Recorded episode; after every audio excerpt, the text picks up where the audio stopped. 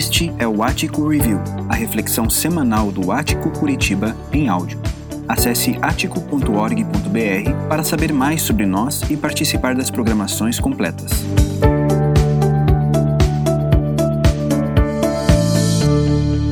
Bom dia, irmãos, irmãs. Que legal, né? Esse vídeo, muito legal ver a participação aí do pessoal. Sua participação, Dona Maria, foi muito especial. Foi um não com muito estilo.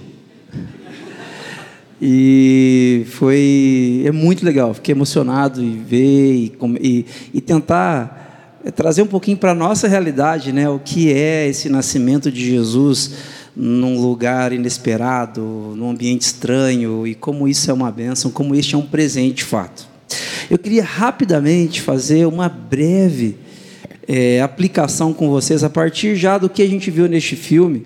E o tema da nossa conversa hoje é a respeito desse presente que você realmente precisa. É, a gente, quando a gente chega nessa fase do ano, a gente começa a pensar em presentes. Você com certeza já pensou em presentes para os seus filhos, já pensou em presente para sua esposa? Se não pensou, pense que ainda dá tempo. Pensou em presente para o seu marido, para netinho, para netinha, para sobrinho. É assim que funciona. E está tudo bem.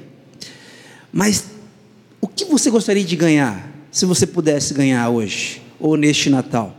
Se você adulto, adulta, é, pessoa madura já, pudesse ganhar um presente, o que você gostaria de ganhar? Talvez você diga assim: ah, eu queria acertar os números da virada, né, da mega da virada. Eu queria ter uma casa nova, um carro novo. Eu queria, Carlos, poder começar do zero. Mas eu queria falar para vocês hoje a respeito deste presente que nasceu ali perto da Ponte Estaiada, ou que nasceu lá em Belém, chamado Jesus.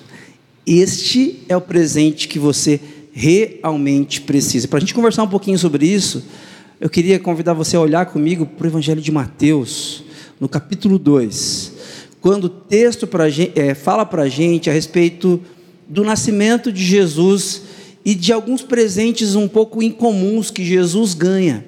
O texto diz assim: Jesus nasceu em Belém, na Judéia, durante o reinado de Herodes. Por esse tempo, alguns sábios das terras do Oriente chegaram a Jerusalém e perguntaram: Onde está o recém-nascido, rei dos judeus? Vimos sua estrela no Oriente e viemos adorá-lo. E lá na frente, nos versículos 9 e 10, estes sábios eles seguem essa estrela, eles seguem o seu caminho, os sábios seguiram o seu caminho, guiados pela estrela que tinham visto no Oriente. Ela ia adiante deles, até que parou acima do lugar onde o menino estava. Não era num hotel cinco estrelas, não era no, na maior hospedaria daquele contexto, não. Era sobre uma estrebaria, sobre um ambiente onde Jesus estava. Quando viram a estrela, ficaram muito alegres. E aí o que eles fazem? Esses sábios, a, a, história da igreja fala que são três sábios, três magos, mas a Bíblia não fala para a gente que são três, de repente eram dezenas de sábios. Mas estes sábios, quando eles entram na casa, viram o menino com Maria, sua mãe, e se prostraram e o adoraram. Então abriram seus tesouros e o presentearam com ouro, incenso e mirra, presentes bem comuns, né? Ninguém dá ouro, incenso e mirra para recém-nascido aqui. A Joana nasceu faz três ah, meses e ela não ganhou ouro, nem incenso, nem mirra. Mas é porque esses presentes, eles apontavam para algo. Estes presentes fazem menção às profecias do Antigo Testamento acerca da chegada do Messias. O que significa Messias? A palavra Messias significa ungido. Ungido era a pessoa prometida no Antigo Testamento para que viesse a trazer paz, ordem, alegria harmonia, novamente para as pessoas, para as famílias, para os casamentos, para as relações entre pai e filhos, para a vida de toda a humanidade. Este Messias um dia viria, e quando ele viesse, tudo ia ficar bem. As pessoas iam poder viver em paz novamente. Só que no Antigo Testamento, quando falava-se da vinda deste Messias, falava-se também a respeito de alguns sinais que apontariam, que indicariam o Messias chegou. E um desses sinais é este recém-nascido receber presentes. Presentes. O ouro significa que Jesus é o rei, aquele que recebe ouro após ter nascido. Este é um costume que acontecia quando o filho de um rei nascia, ou seja, o próximo rei, o sucessor do reinado de determinado lugar. Quando nascia, ele recebia ouro. Por quê? Porque o rei nasceu. Jesus recebe ouro. Jesus também recebe como presente incenso. Nós falamos sobre isso na semana passada, que aponta para o fato de Jesus ser o sumo sacerdote, aquele que oferece sacrifícios em nome do povo e intercede, ora em favor do povo. Mas também, gente, Jesus recebe um outro presente que é a mirra. O que é a mirra? A mirra era um produto que tinha várias finalidades, mas especialmente uma finalidade a partir da mirra produzia-se uma goma que era usada para embalsamar defunto. Imagina só, a Joana nasceu dia 4 de setembro, vocês visitam a gente no hospital e aí você leva uma goma de embalsamar defunto para mim, para Débora, para Joana. O que a gente ia dizer? Meu Deus, ninguém está pensando em morte aqui. Minha filha acabou de nascer. Ninguém está pensando aqui em funeral, ninguém está pensando em, em, em partir dessa vida. Nós estamos celebrando a vida. Mas quando Jesus recebe esse presente, é uma menção a alguém que nasce sim para morrer, para que quando morresse trouxesse vida àqueles que ainda estão mortos. Eu queria convidar você a olhar comigo lá para o profeta Isaías. Lá no texto de Isaías, capítulo 53, este texto é conhecido de, da maioria dos discípulos, discípulos de Jesus, e ele diz algo interessante. Este texto, gente, ele foi escrito 700 anos antes, aproximadamente, do nascimento de Jesus. Então é o seguinte: Jesus nasceu, ele recebe ouro, incenso e mirra as pessoas que estão ali em torno de Jesus, que veem isso ou que ouvem falar desses presentes, dizem: opa, será que esse menino é o Messias? Porque quem receberia ouro, incenso e mirra, quem receberia presentes assim quando nascesse, segundo as profecias, seria aquele que traria paz, que traria o reino de Deus para nós. Será que esse recém-nascido, que nasceu numa estrebaria, numa manjedoura, ao redor de animais, sem glória alguma, será que esse menino é o Messias? Então eles passam a conferir a partir da vida de Jesus o que acontece na vida de Jesus para ver se de fato este recém-nascido seria ou será o Messias. E quando a gente olha lá para o profeta Isaías, 700 anos antes de Jesus, o profeta Isaías ele fala a respeito de como seria alguém que a Bíblia chama de servo sofredor, alguém que nasce para morrer, alguém que quando nasce não ganha ah, lencinho com nominho bordado, não ganha tênisinho, não ganha é, nenhum presente que um recém-nascido costuma ganhar, ele ganha mirra. Ele ganha um produto do qual será feita uma goma para que essa pessoa seja embalsamada. Será que Jesus é o servo sofredor de Isaías 53? Enquanto nós leremos esse texto, eu gostaria que você pensasse nisso. Será que Jesus é? Isaías 53, versículo 6, o texto diz assim: Todos nós, todos nós, povo de Deus, nós aqui nessa sala, nós nos desviamos como, guarda esse nome, como ovelhas, deixamos os caminhos de Deus para seguir os nossos próprios caminhos. E, no entanto, o Senhor fez cair sobre ele, sobre este servo sofredor, os pecados de todos nós. Perceba, Isaías está dizendo: o Senhor fez cair 700 anos antes de Jesus, de Jesus nascer. Agora, presta atenção, gente, quando Isaías chama a gente de ovelha, pode voltar, Gabi, por favor, desculpa. Quando ele chama a gente de ovelhas, isso não é um elogio, tá? Não é um elogio tem três características que uma ovelha tem. Ela é frágil, ela não sabe se defender. Ela, aliás, não é que ela não sabe se defender, ela é frágil mesmo, ela tem uma natureza frágil. Ela é uma, uma, é, é uma, uma presa fácil para animais mais fortes. Segunda coisa, uma ovelhinha é estúpida. Além de ser frágil, ela não tem capacidade cognitiva para se defender. Diferente de um gato. Um gato, um gato também é frágil, não é verdade? Também é frágil, mas ele é extremamente esperto e sagaz, capaz de se defender. Uma ovelha, ela é frágil e ela é estúpida. E além de ser estúpida, ela é rebelde. Se você já viu um pastor de ovelhas cuidando de ovelhas, conduzindo ovelhas por um piquete para que ela coma ou para que ela durma ou para que ela paste, você vai perceber que ela é muito, muito, muito rebelde. Então, quando o profeta Isaías nos chama de ovelhas, isso não é um elogio. O que o profeta Isaías está querendo dizer é: nós precisamos de ajuda. Nós precisamos de ajuda.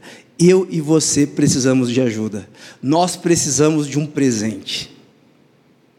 Olha o que ele diz: nós preferimos caminhar por nossos próprios caminhos. Por nossos próprios caminhos. Agora, no versículo 7, o texto diz: Ele, este servo sofredor, não sabemos ainda se é Jesus.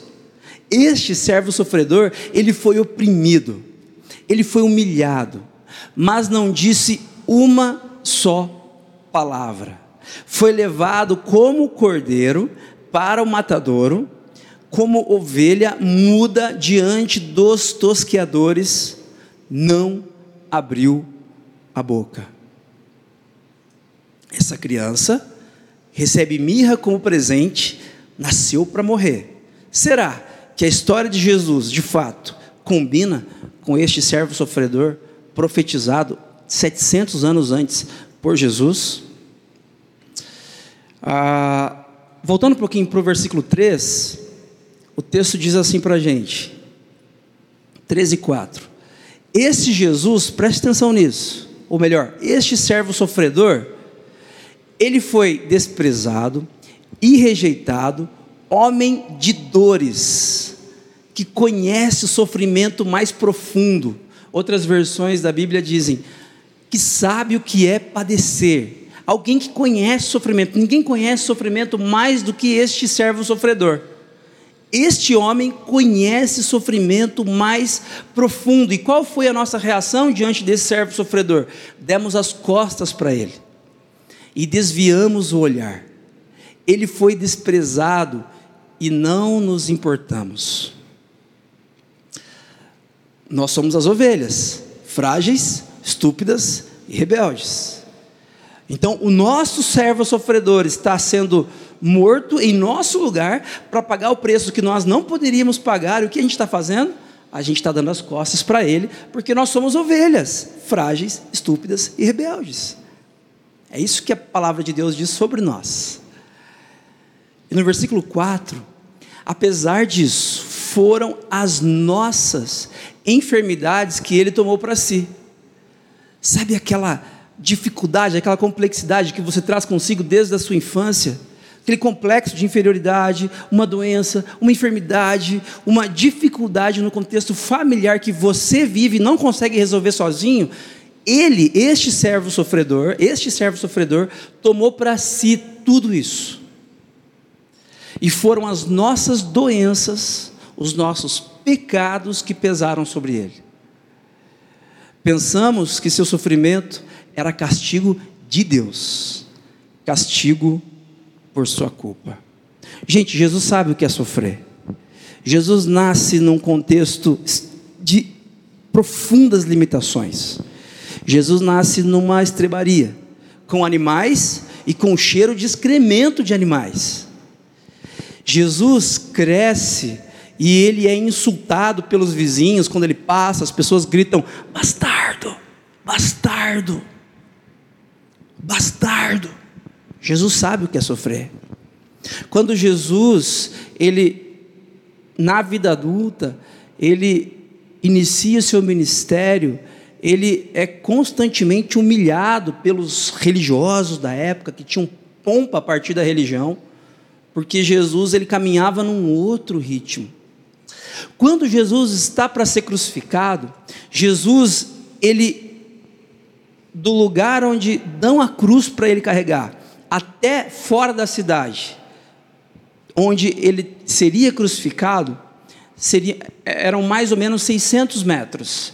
Ele teve que carregar a sua cruz com a ajuda de uma pessoa, de Simão, Sirineu, mas ele teve que carregar a sua cruz por aproximadamente 600 metros. Essa cruz pesava aproximadamente 45 quilos. Jesus sabe o que é sofrer. Jesus, quando ele é crucificado, ele é crucificado com pregos de aproximadamente 18 centímetros que perfuram seus pulsos e seus pés. Jesus sabe o que é sofrer. Parece, olhando para esse texto e olhando para 700 anos depois, para a história de Jesus que nós conhecemos, parece que Jesus é sim esse servo sofredor. Então, esse presente, essa mirra, faz sentido para Jesus, porque esse Jesus nasceu para morrer, para que quando morresse trouxesse vida àqueles que ainda estão mortos. E lá no versículo 8, o texto diz: condenado injustamente, foi levado embora. Ninguém se importou de ele morrer sem deixar descendentes, de sua vida ser cortada no meio do caminho. Mas ele foi ferido mortalmente por causa da rebeldia do meu povo, Isaías dizendo.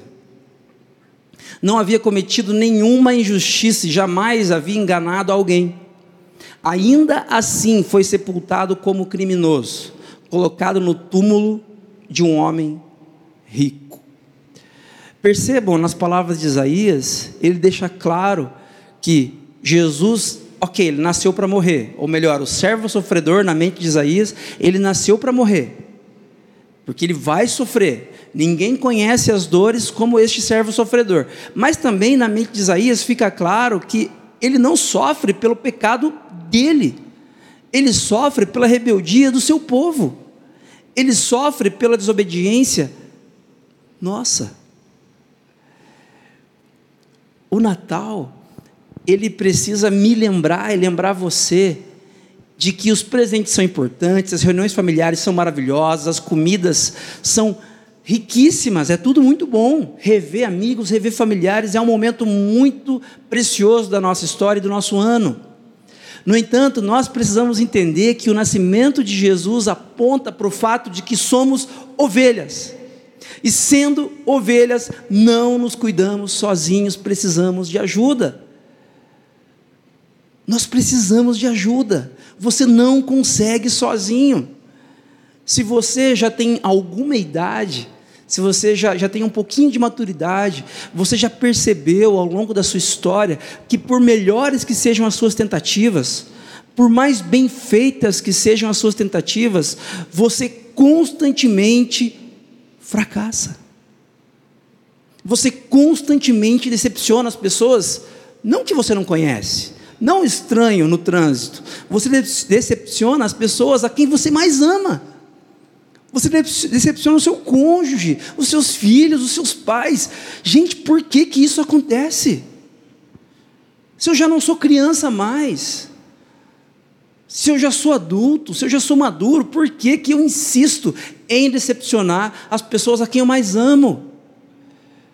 É porque a sabedoria bíblica diz a meu respeito que eu sou uma ovelha, frágil, estúpida e rebelde. E, e o bem que eu quero fazer para as pessoas a quem eu mais amo, eu não faço. E o mal que eu não quero fazer para as pessoas a quem eu mais amo, eu acabo fazendo. Eu preciso de ajuda. Nós precisamos de ajuda. E o versículo 10 diz o seguinte: fazia parte do plano do Senhor. Não foi por acaso, não foi algo, não foi um erro, na história, fazia parte dos planos de Deus Pai esmagá-lo, esmagar Jesus e causar-lhe dor. Quando, porém, sua vida for entregue como oferta pelo pecado, ele terá muitos descendentes, uma família, terá vida longa, e o plano do Senhor prosperará em Suas mãos. Quando Jesus morre lá na cruz, quando esse servo sofredor é moído, é crucificado, é maltratado na cruz do Calvário, sem dizer uma palavra aos seus algozes, sem reclamar, sem murmurar, sem dizer uma palavra contra os seus algozes. Quando Jesus está fazendo isso, Jesus conquista uma família. Jesus não nos torna simplesmente religiosos, Jesus nos torna seus descendentes. Nós somos família de Jesus. É deste presente que você realmente precisa. É esse presente que você precisa hoje no seu coração. Somos ovelhas, somos pessoas limitadas, somos pessoas difíceis de lidar, nós somos pecadores. A Bíblia fala isso sobre nós. Mas a Bíblia também diz que pelo sacrifício de Jesus Cristo, pelo nascimento, pela vida, pelo sacrifício, pela ressurreição, nós somos família do Pai. Amém? Em Lucas, o próprio Jesus vai dizer: é necessário que o filho do homem sofra muitas coisas. Jesus tinha essa consciência. Jesus tinha, os discípulos não, os discípulos constantemente dizem para Jesus: Não, Jesus, não sofra, você não merece e tal. Não, Jesus tem essa consciência. Essa expressão filho do homem é uma expressão dita pelo profeta Daniel no capítulo 7 do seu livro, onde Daniel fala a respeito daquele que viria com autoridade sobre todas as coisas. Jesus está dizendo: é necessário que o filho do homem, aquele que tem autoridade sobre todas as coisas, sofra muitas coisas ele será rejeitado pelos líderes do povo, pelos principais sacerdotes e pelos mestres da lei. Será morto, mas no terceiro dia ressuscitará. Disse ele à multidão: Se alguém quer ser meu seguidor, faça esta oração. É isso? Está escrito ali? Se alguém quer ser meu seguidor, siga-me no Instagram no Twitter. Se alguém quer ser meu seguidor, usa uma camisa com um peixinho, é isso? Não. Não, porque o servo sofredor, ele tem um estilo de vida. E ele convida a mim e a você hoje a termos um estilo de vida parecido com ele. Se alguém quer ser meu seguidor, vocês aí em Curitiba, 17 de dezembro de 2023, se vocês querem ser meus seguidores, então vocês precisam negar a si mesmo. Negue-se a si mesmo, tome diariamente a sua cruz, que é um sinônimo para negar a si mesmo, a ideia de você negar a sua vontade. E então, e então, e somente então, siga-me.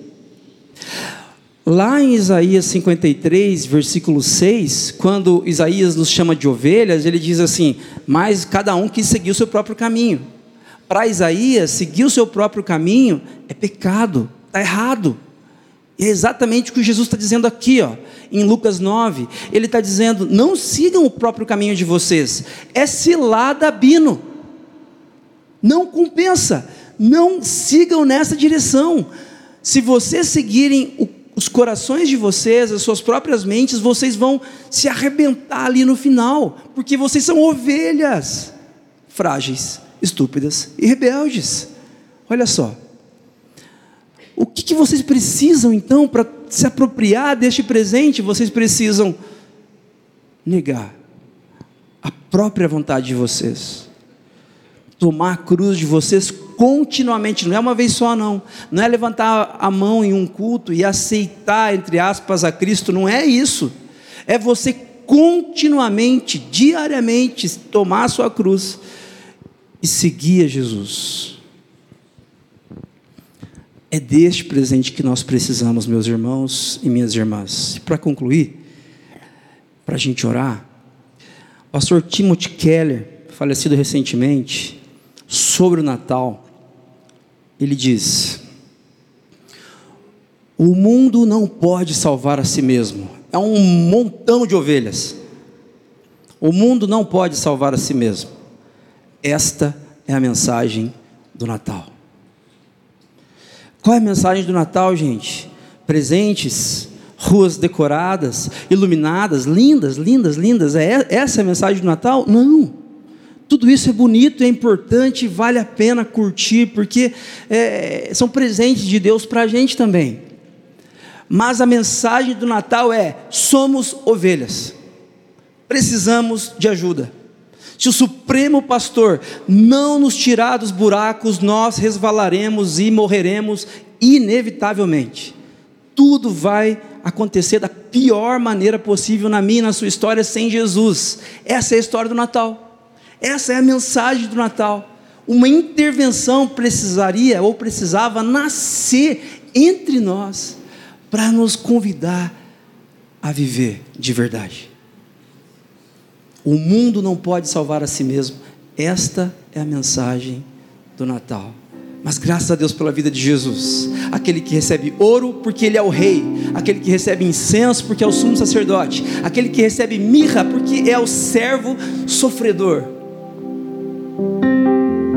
Como você chega aqui nessa manhã?